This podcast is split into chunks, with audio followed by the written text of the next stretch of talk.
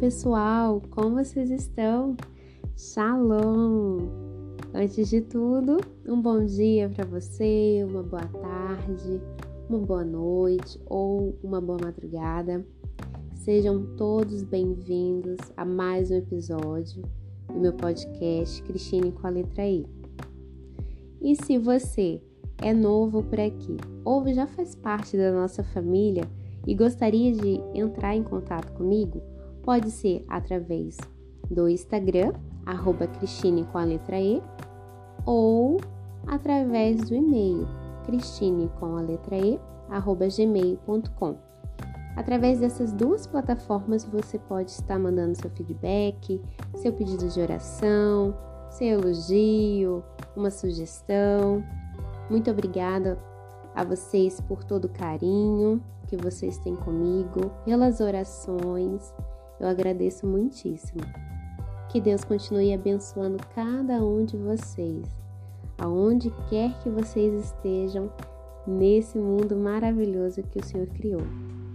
E hoje eu gostaria de trazer uma frase e um versículo da palavra do nosso Senhor para a meditação de vocês, tá certo?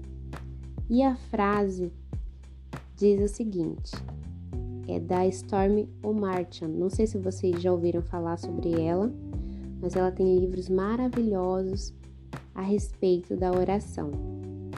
E a frase nos fala o seguinte: quando Deus nos mostra uma nova direção, temos de deixar para trás o que conhecemos e estar dispostos a abraçar o desconhecido, confiando que Ele nos sustentará na jornada.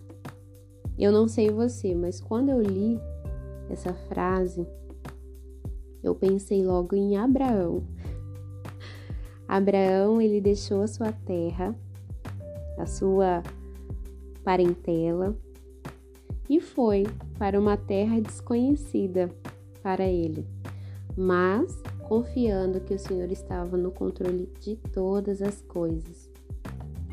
E na palavra do nosso Senhor, isso é nos falado no livro de Gênesis, capítulo 12, nos primeiros versículos. Vou ler para vocês na versão Almeida atualizada. E a palavra do nosso Abba nos fala o seguinte: Ora, Disse o Senhor a Abraão: Sai da tua terra, da tua parentela e da casa de teu pai, e vai para a terra que te mostrarei. De ti farei uma grande nação, e te abençoarei, e te engrandecerei o nome. Se tu uma bênção. Abençoarei os que te abençoarem, e amaldiçoarei os que te amaldiçoarem. Em ti serão benditas todas as famílias da terra. E que linda essa promessa que o Senhor fez a Abraão, não é verdade?